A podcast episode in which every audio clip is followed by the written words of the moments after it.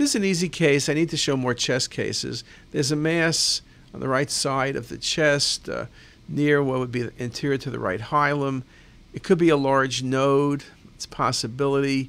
Bronchogenic cyst, not a great location. They're usually subcarinal and they're usually cystic. They don't have to be. Lymphoma, just one, two centimeter mass.